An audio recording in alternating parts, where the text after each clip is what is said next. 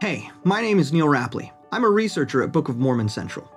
I had a chance to sit down and answer some questions from our Facebook group, Come Follow Me Lessons Teach, Learn, Share. We wanted to share these answers here as well and invite you to join us on Facebook to learn about more great resources to help with your Come Follow Me study this year. Again, that's the Facebook group Come Follow Me Lessons Teach, Learn, Share. Now, I hope you enjoy. All right, how is everybody doing on this wonderful Friday? Uh, it's I don't know how it is where you guys are at, but here in uh, Utah, weather is really nice. Starting to get some good spring fever going on. Don't really want to be cooped up in the office or in this studio, but here I am to answer your questions as promised. Anyway, so before we get started, as usual, just want to remind everyone the answers given in this video do not represent the official opinion of the Church of Jesus Christ of Latter day Saints, Book of Mormon Central, or the Come Follow Me Teach, Learn, Share Facebook group. And since they're somewhat off the cuff, they don't even really represent my official opinions. I reserve the right to change my mind. Uh, this uh, for this week we are doing Second Nephi uh, 26 through 30. Uh, great, great section. Nephi's prophecy interpreting and uh, kind of providing inspired commentary on the words of Isaiah. We're going to get to a little bit of that in just a minute. One of my favorite sections of the whole Book of Mormon, to be completely honest. Really, really enjoy uh, what's going on here. Some great stuff. So, yeah, let's go ahead and uh, jump right in. Got lots and lots of questions. As usual, I'm not, uh, I was not able to get to all of them this week, but I do think I was able to get to most of them. So, we're going to learn a lot of uh, fun stuff here, I think.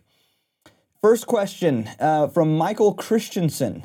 In 2 Nephi 26, verses 4 and 9, Nephi uses language strongly reminiscent of Malachi 4 1 through 2. Is this a case of loose translation, familiar ideas rendered in familiar words, or is there an earlier source that may have informed both Nephi and Malachi?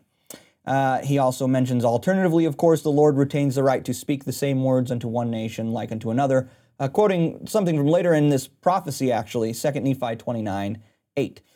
The issue that uh, Michael is picking up on here, is, for those who may not be aware, is that Malachi, the book of Malachi, is written after Lehi leaves Jerusalem. It's dated to about the 4th century BC by most scholars, though there's some debate on, on the dating. Um, I can think of at least one source off the top of my head that actually puts it in the 6th century and gets it pretty close to Lehi's time, uh, though I hasten to add that is very much outside the mainstream consensus of, of the dating. And so uh, I don't know, it's not an issue I've looked into before to see uh, and understand the dating of Malachi. I've generally just assumed it is later uh, because that's what most scholars think.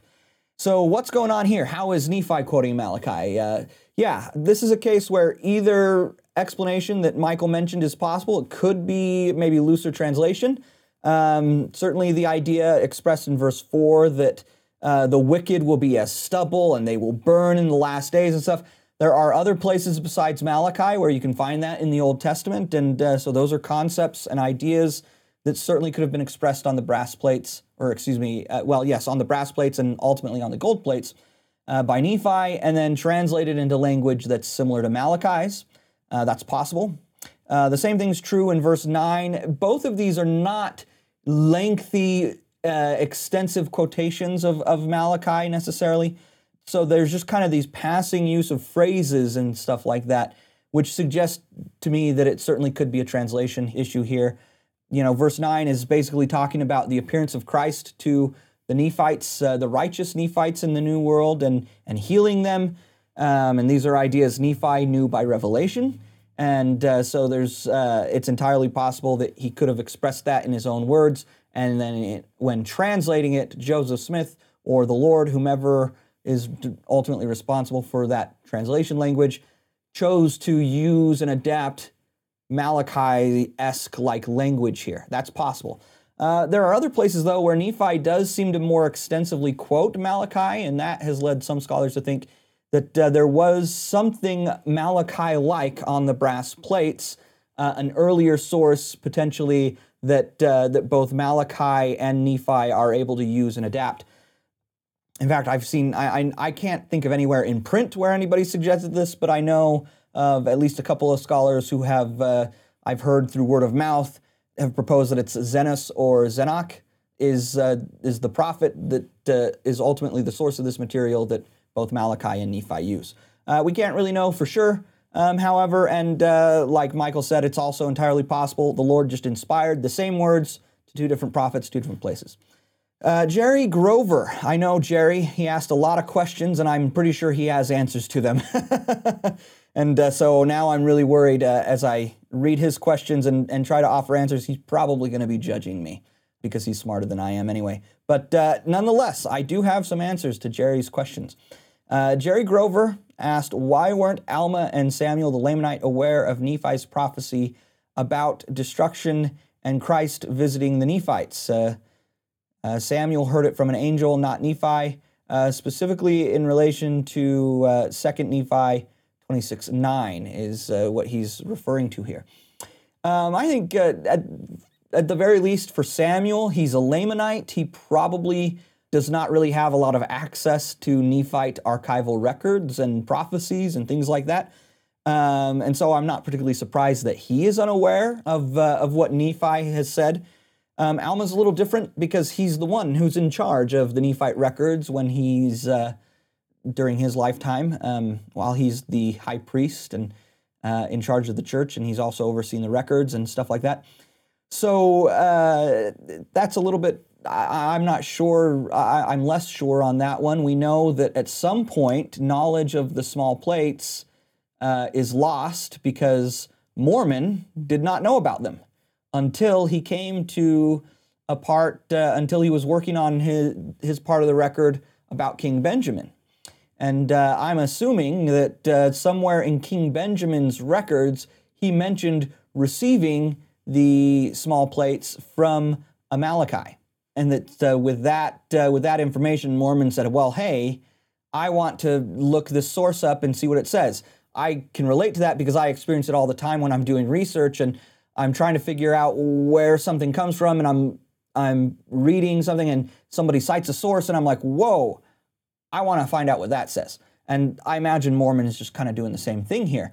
The question is, uh, as far as Alma goes, is um, so we know Mormon did not know about the small plates until he saw them referenced uh, in the large plates uh, during the time of King Benjamin.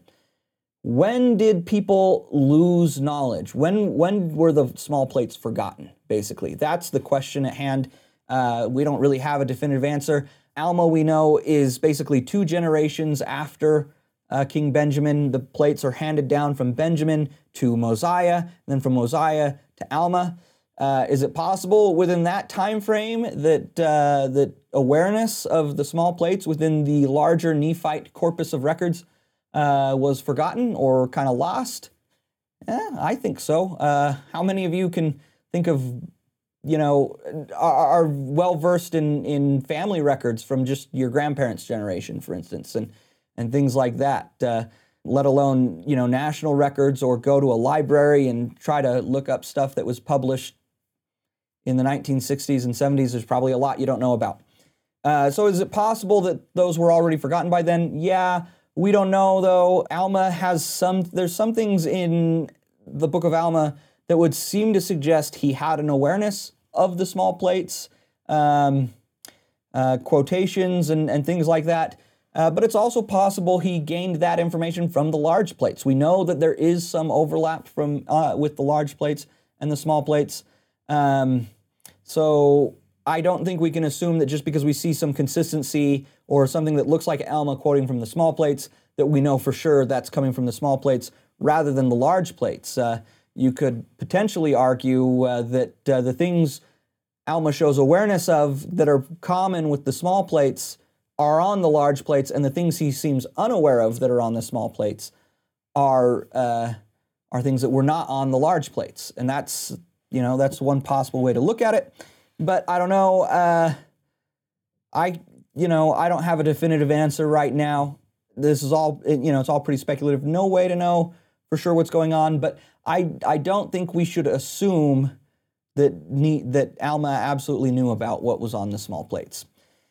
Um, okay, Uh, next question. Peter Wiscombe uh, asks in Isaiah 8:19, which is quoted in 2 Nephi 18:19, we are warned against those who have familiar spirits, as the word familiar in this context does not mean what it does today in casual conversation, you know, recognizable, well-known, intimate.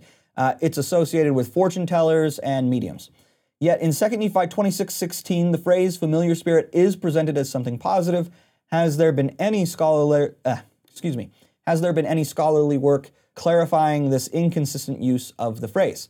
As a matter of fact, yes, there has. And uh, just for those who uh, may not be familiar, ha, familiar with uh, with what Peter here is talking about, uh, the phrase "familiar spirit" in the Old Testament is usually referring to a ghost, right? Um, and it's uh, tied into necromancy uh, conjurers and, and things like that, mediums, summoning spirits from the dead. Think of uh, in 1 Samuel 28, where Saul goes to like uh, the witch of Endor or something like that and has her conjure the spirit of Samuel. That's the kind of thing that's usually uh, what they have in mind with familiar spirit. But that's also an interesting example because is the spirit of Samuel, the prophet, uh, there is he evil, right? Is is this a, a negative thing, right? Is this bad? One uh, one point of view to take. This is something that's pointed out by Paul Hoskisson, and uh, I'll give you the reference here in a minute. Is that uh, one way to read these texts is that the familiar spirits in and of themselves are not what's bad. It's the use of mediums and conjurers and necromancers that is condemned and is bad. Uh, so if the Lord is going to summon a familiar spirit, right? Then that's acceptable. That's okay. And uh, and so that's one way to look at the, this particular issue, um, and uh, understand that it's actually a matter of who has the authority to um, to to speak from the dust and to speak with the dead and and things like that. So that's like I said, that's one way to look at it and, and interpret this. Uh, the Book of Mormon uh, use here is a little bit different because it's kind of transforming this notion. Uh, the Nephites are going to be as a familiar spirit in that their records are going to speak for them after they are dead, after they are gone, right? And so it's not literally a ghost. This isn't involving necromancy. It's just that we have the records, and so it's as if they are a familiar spirit speaking to us uh, from beyond the grave, right? Um, but anyway, to more to your your question, as far as scholarly resources go, uh, Book of Mormon Central has a KnoWhy. It's KnoWhy number 491. How are the words of the Book of Mormon like one that hath a familiar spirit? An excellent paper by Amanda Colleen Brown in the Book of Mormon Central Archive titled Out of the Dust An Examination of Necromancy as a Literary Construct in the Book of Mormon uh, that's probably the most thorough I, I was able to find, at least uh, in the short time I had to, to dig into this a little bit. And then uh, I mentioned Paul Hoskisson. He has a paper, uh, the, uh, it's actually just a short note, it's one page. the Familiar Spirit in the Book of Mormon. It's in Insights, Volume 28, Number 6, which you can also find in the Book of Mormon Central Archive. Uh, so those are just some resources uh, you can go to check out and maybe learn and, and get some perspective on that. Second Nephi 27 uh, is uh, where we're going to be headed now. Um, Israel Gonzalez uh, asked, What is the symbolic book of Isaiah in its own context? And what is the real book of Nephi in these chapters? In other words, why does this Pesher make sense for this adaptation? So, for those who aren't familiar with the term Pesher that, uh, that Israel used, it's a sort of interpretive uh, commentary on scriptures, um, usually believed to be inspired. Uh, it's most attested in the Dead Sea Scrolls. We have a lot of what are called Pesherim scrolls in the Dead Sea Scrolls where they're interpreting different books of scripture, things like that. Um, it's an ancient interpretive commentary method that some scholars have used to compare uh, with what Nephi's doing here in these chapters. Um, other scholars have referred to what Nephi's doing as midrash, which is also which is kind of another ancient uh, scriptural interpretation commentary method. Uh, I'm not 100% clear on exactly what the differences are. Uh, Midrash is more associated with uh, the Jewish rabbis of, uh, of, you know, from about 400 AD on and stuff like that. Both Pesher and Midrash are, are primarily attested in things after Nephi, so they're not, um, they shouldn't be taken as exact analogs to what Nephi's doing necessarily, but they're kind of general models or examples of, of ancient interpretive commentary that Nephi has some resonance with. What he's doing is, is related and similar in some ways. Um, uh, but all of that said, uh, for background on this question, um, so we often have read, or a lot of people have read First ne- or excuse, excuse me, Second Nephi 27 as being an expanded form of Isaiah 29, but uh, but more s- scholars tend to think of it more as a either a pesher or a midrash, a commentary where Nephi is taking the words from Isaiah 29 and he is expanding on them, adapting them, interpreting them, and things like that. And uh, that is uh, that is what uh, Israel's alluding to. Uh, we have several resources on this at Book of Mormon Central, uh, KnoWhy number 29. Why does Nephi use Isaiah 29 as part of his own prophecy? Um, and uh, there's also a paper, a longer paper that that KnoWhy is based off of. Robert A. Cloward, Isaiah 29, and the Book of Mormon in the Book of Mormon Central Archive. basically, the the gist of the idea here is that in Isaiah 29, in the context of Isaiah's prophecy, the book that is sealed is a, a symbolic book. It is it symbolizes uh, the Lord's wisdom uh, being kept from the people of Jerusalem because of their uh, wickedness and rebelliousness and things like that. Uh, whereas what Nephi does with this book is he is interpreting Isaiah and adapting Isaiah to his own prophecy and uh, he makes Isaiah's book a real book. And that book would be, of course, the gold plates of the Book of Mormon. And so uh, that's it's a distinction, and and uh, it can be uh, you know something worth exploring. It's not hard when you read Isaiah 29. You got to remember Nephi has had these visions of the uh, of the coming forth of the Book of Mormon, so it's not hard to see how he would read Isaiah 29 and uh, and and recognize this is a lot like what I've seen and want to adapt and flesh out that uh, flesh out the details on that to uh, to articulate what he's witnessed will happen in the latter days. Um, so that's how you, you know you can go to some of those sources to learn a little bit more about that. Um, excellent question. Uh, another one from Jerry Grover, uh, Second Nephi 27 uh, verses 6 through 8 says that the Lord would bring forth the words of a book, and that the book shall be sealed and not delivered up. Yet words uh, from the book are delivered uh, later to others. Uh, isn't that contradictory? He asks. And uh, also, 2 Nephi 27, verse 22 says, The book will be sealed up again and will be hid up. How did that happen? Uh, so, there are a couple of things going on here. And I, like I said, I know, Jerry, you've probably got your own answer here. Uh, so uh, don't judge me too harshly if I'm wrong. Uh, but uh, you know, there's a lot of things going on uh, with the, some very careful distinctions that are being made in Second Nephi 27 with the book, the words of the book, and also sealed and sealed up and things like that. So I think the book we we should understand when we're reading Isaiah or not Isaiah when we're reading Second Nephi 27, we should understand the book is referring to the actual gold plates. It's not referring strictly to the Book of Mormon, but the golden plates, the, the record that is handed to, to Joseph Smith. And these are never delivered up to anyone except Joseph Smith. There are other witnesses, which get talked about here, and they see the plates, but they never possess them. They never have them. It's never something that's actually in their care, right? Joseph Smith's the only one those are ever delivered up to. So, in that sense, the book is sealed, the plates are sealed, in the sense that they are kept that, that they are kept from the access of all others besides Joseph Smith. Um, the words of the book, in most instances, refers to the translation. Uh, and there is one case where I think it's not referring to the translation, but just a transcription, and that is where uh, where it talks about here in Second Nephi 27, uh, the words of the book being delivered to the learned, and the learned saying, you know, and they're asked, "Read this, I pray thee," and the learned saying, "I cannot read it."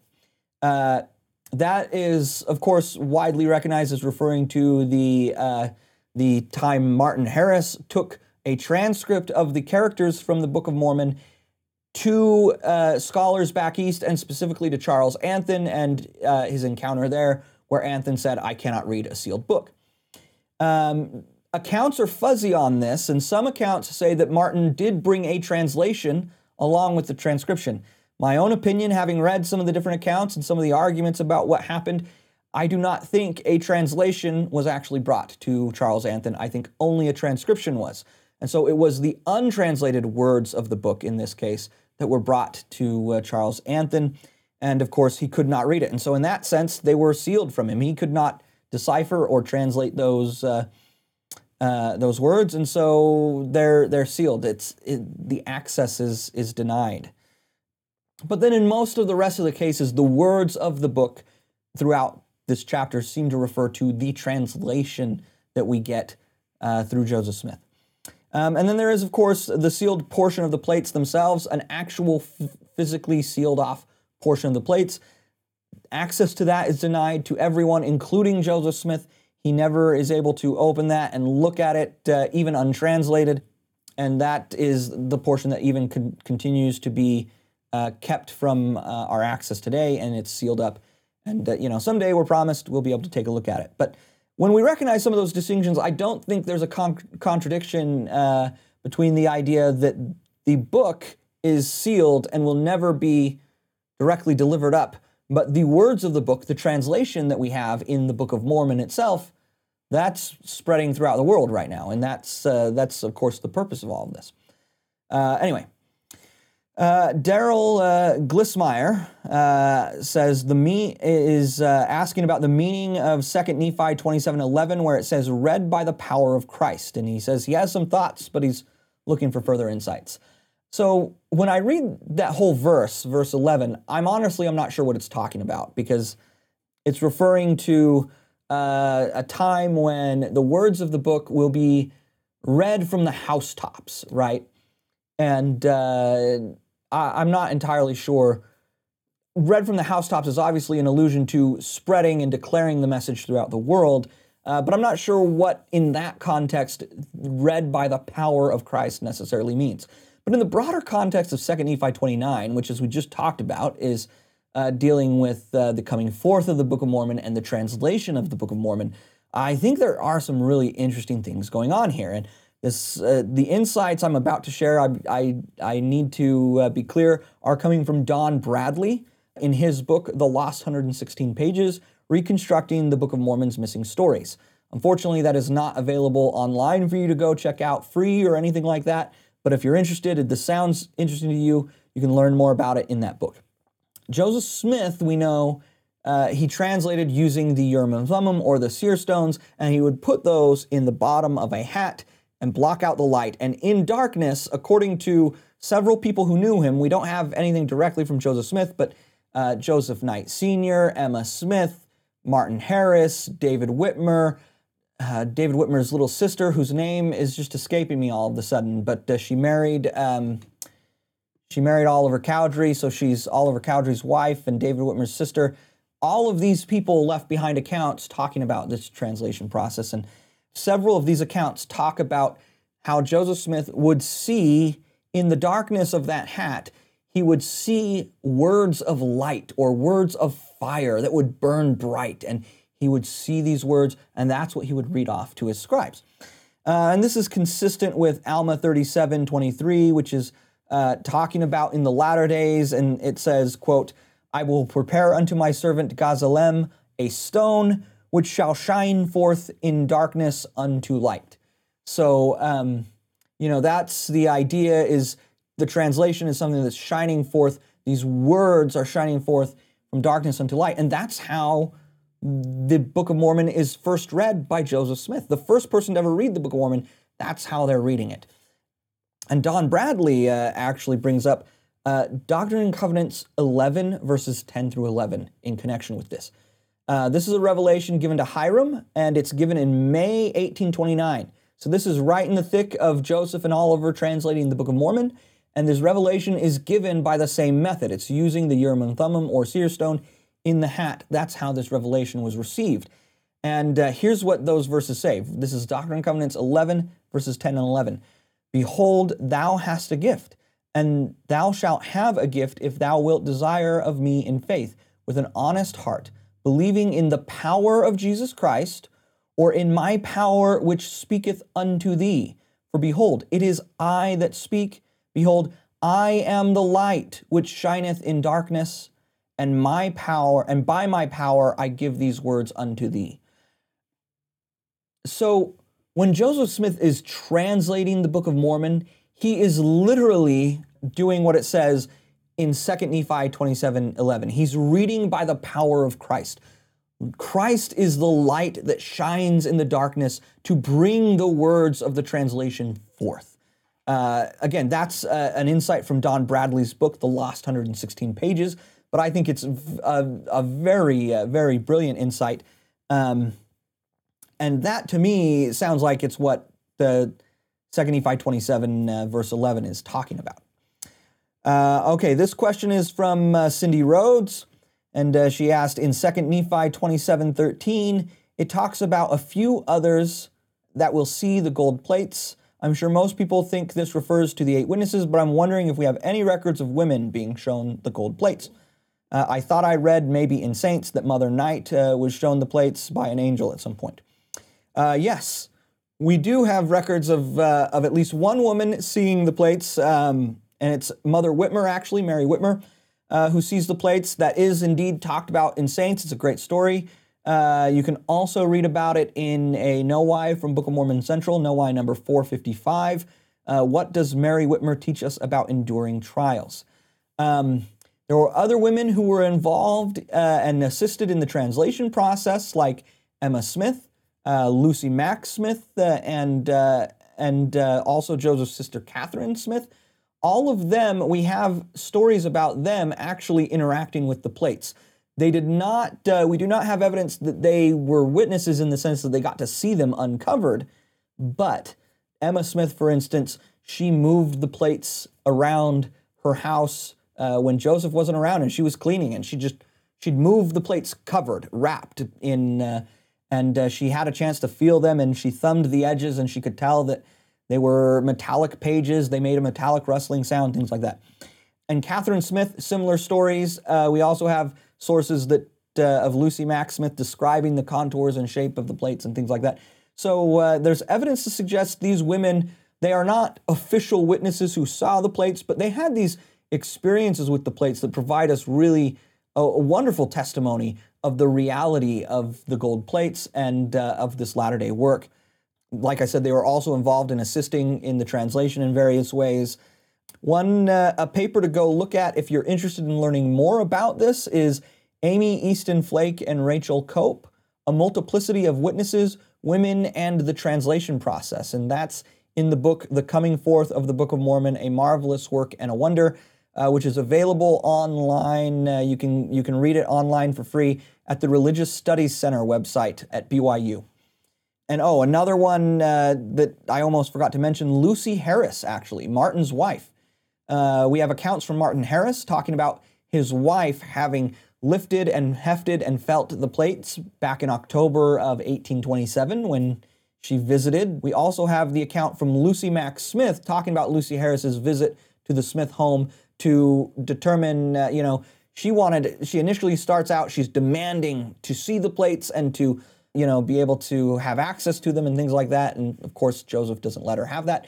But she stays the night at the Smith home, and the next morning, she says, according to Lucy Mack Smith, she had a dream where she saw an angel, and the angel showed her the gold plates. So that's another uh, another woman uh, uh, who could be counted as a witness. Amy Easton Flake and Rachel Cope talk about her in their paper. The idea that the few are the eight witnesses uh, is, I think, true but not complete, if that makes sense. Uh, I think uh, we actually talked about in uh, KnoWhy number 54 who are the few who were permitted to see the plates. Joseph Smith, I think, gets this idea that that he needs eight witnesses because of the reference to few here. In 1 Peter 3:20, it talks about a few, specifically eight souls being saved during the flood of Noah. And that may be where he gets this idea well, there's supposed to be a few who will be shown the plates in addition to the three witnesses. And so he picks out eight witnesses. We don't have, uh, unlike the three witnesses where we have a revelation identifying who they are and why they're picked and things like that, we do not have that for the eight witnesses. So we don't have the same background as to how and why the eight witnesses were picked, but that's uh, that's a possibility there. But I don't think few needs to be limited to eight. In fact, I think verse 14 of uh, chapter 27, 2 Nephi 27, is important here. Nephi talks about how the Lord will proceed to bring forth the words of the book, and in the mouth of as many witnesses as seemeth him good, he will establish his word. So, as far as the Lord's concerned, he's going to call and utilize as many witnesses as he wants and he's he said that it'll be a few, but he doesn't give a specific number. So I think the Lord has not confined the few witnesses to eight specifically. He did confine the special three witnesses, right? That's a specific number. There will only be three of those witnesses, but the few witnesses can be any number of, of people at that point. As many as the Lord seemeth, uh, as many as seemeth the Lord good, really.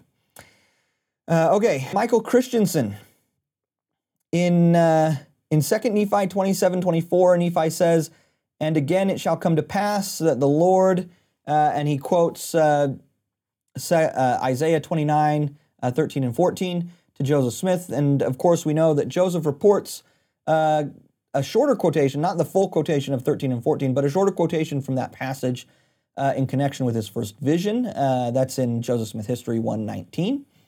Uh, was the entire passage quoted at that time, or did the Lord quote it again, more in depth, at a later point in his ministry, or does it appear in the D&C insofar? It, it does not appear, is what Michael's saying. It does not appear in the D&C insofar as I can recall, or am I reading too much into again? Uh, this is a good question. Um, it's something that's actually come up with some of my friends, and uh, we've talked about it. I don't think we have any other instance on record or documented where the Lord uh, directly quoted this passage to Joseph Smith. Um, and so there's a, you know there's good reason right there to maybe think this is referring to the first vision. Uh, of course, in the accounts of the first vision that we have, we only have the partial quote that uh, that Michael mentioned in his question. Now that doesn't mean that more of it wasn't quoted. It's just you know our sources available to us only give us that partial quote. As for again, it could mean another time, and so it could mean there was another time where the Lord quoted this to Joseph Smith. Uh, but it could also just kind of be a, a, literary device. It could be used to move the narrative forward, uh, things like that. Uh, I don't think we have to strictly interpret it as referring to a, another time when the Lord speaks to Joseph Smith. But no definitive answer. Maybe there was another time, but we can't document it. I don't know. Second Nephi 29, uh, another question from Jerry Grover. Second Nephi 29, verses 1 through 2, talks about Nephi's seed in the latter days. I thought all the Nephites were killed. Also, Second Nephi 29, 13 says, The Jews will have the words of the lost tribes. How do you think that can happen? Nephite civilization was destroyed. That's true. Uh, but that does not mean all of Nephi's seed, that none of Nephi, I, I, I should say, that does not mean none of Nephi's seed survived. There are many instances we could go back to in the Book of Mormon, uh, well, forward to from 2 Nephi 27, actually, but there are many instances throughout the Book of Mormon that indicate breakages from break, break off groups, really, from the, from the Nephites that suggest uh, some people could have survived. Coming up here, uh, once we get done with the small plates, we'll learn about Mosiah leaving the city of Nephi and going to the land of Zarahemla. He does not bring all the Nephites with him, only those who will listen to him, right? So there are Nephites left behind there, and we don't know what happened to them. Uh, later, we get uh, at the end of Alma and the beginning of Helaman, we get all kinds of movement back and forth between Nephite and Lamanite lands, and we have lots of Nephites going by both sea and by land far into the land northward and never really being heard from again. We don't know what happened to them. So things like that uh, all over the place. Fourth Nephi, we have pretty much no firm details on what's going on for 200 years in, in Fourth Nephi. And during that time period, we're told there's, a, there's no manner of ites, so there's no divisions among the people. And so there's probably a lot of uh, intermixing of, of uh, lineages and seeds and things like that going on during that time period.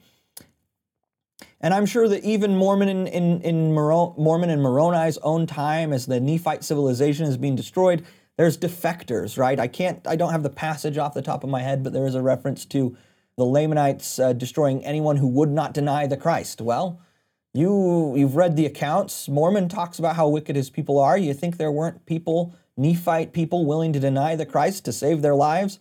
Uh, you bet there were.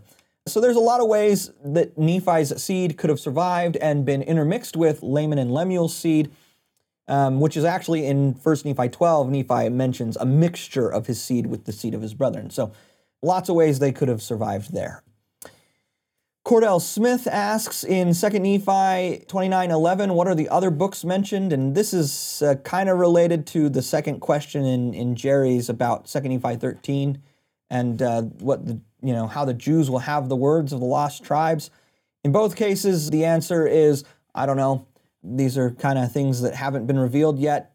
At present, I am not aware of any other books of Scripture, ancient books of Scripture. Uh, I mean, we have the book of Abraham, the book of Moses, and things like that. But, you know, lost tribes literature, I'm not aware of anything like that that has been revealed to President Nelson or any of uh, the other successors to Joseph Smith.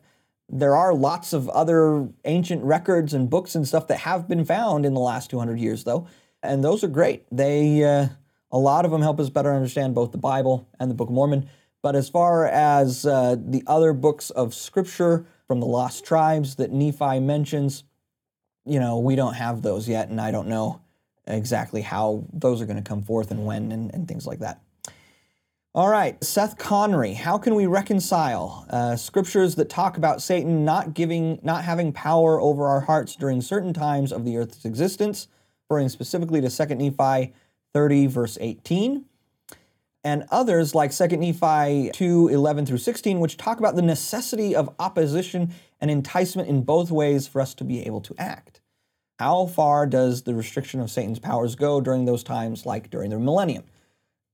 Or, he asks, is this more of a statement of the unwillingness of people at those times, like during the millennium, to just not listen to uh, or give in to temptations? I don't really have a definitive answer. I don't tend to spend a lot of time speculating about what things are going to be like during the millennium and, and things like that. I'm I'm kind of uh, more of a let's figure out how to live in this world now, right now kind of guy. And so I don't I don't know exactly. A couple of thoughts I have is that Satan can entice us, but he only gains power over our hearts if we give our hearts to him, right? We have to make that choice. That's a conscious decision we have to make. And it's usually probably not something we literally decide to do. Okay, Satan, go ahead and have power over my heart. That's not really how it works, but there are choices that we make that let him in, right? Just like there are choices we can make that let Christ in. And uh, when we make those choices that let Satan in and let him have influence over us, now he has power over our hearts, right? And so one possibility is exactly uh, exactly what Seth suggested here, uh, that everyone will be righteous, or when everyone is righteous, Satan just doesn't have power over anybody's hearts, even though he's there and he's working hard and he's trying to entice people, but uh, everyone's righteous. They're making and keeping their covenants, and so he just doesn't have power. Another thought, though, is that because of human agency, I don't know that we always need to have Satan around to have opposition. I think that uh, we're capable, uh, you know, Satan is trying to entice us towards bad choices, but even without that enticement, we're capable of making those bad choices, right? And he's the counterbalance to the Holy Spirit and the Lord who are trying to entice us and encourage us to make good choices. But we are agents and we can act for ourselves. And with or without enticement towards the good or the bad, we can make choices. And so we don't necessarily need to have him influencing us and enticing us to have opposition in the choices we're making and to even have a difficult time making those choices sometimes a part of this is the fact that I don't think every hard choice we make is trying to decide between good and evil all the time, right? In fact, some of the hardest choices we have to make in this world are often between multiple goods, if you will, two different good options, or a, a good and a better option. President Oaks has talked about this, right? We're trying to decide between good, better, and best. And you don't necessarily need Satan to entice you towards good and better things. Sometimes there's an appeal there to those things because they are good and they are better and they're best things, but they may not always be the very best thing that we can be doing. And so, you know, hard choices are usually not between bad all the time. And so, like I said, I don't know that we necessarily need Satan's enticement all the time in order for us to have opposing choices that we have to wrestle with. So that's just two different takes on on that possibility. Definitely not definitive or speculative. I'm not exactly sure what things will be like in the millennium.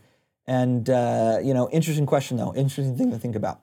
All right, that is uh, that's everything. Uh, I apologize if this uh, this is going maybe a little long for you. Like I said, lots of questions, lots of really good ones. I just want to remind everybody if you uh, enjoy this, want to dig into the scriptures more, be sure to check out Scripture Plus. It is a, an app that you can download onto your uh, Apple or Android device. It, you can get it at the Apple Store. You can get it at Google Play, and it will you know it's designed to really enhance your scripture study. It's basically gives you the kind of information I'm trying to provide here right in your pocket, except a lot more of it, and it's reliable and it's documented and it's sourced, so you don't have to wonder if this crazy guy on the internet is actually telling you the truth. So check out Scripture Plus and uh, have a good weekend.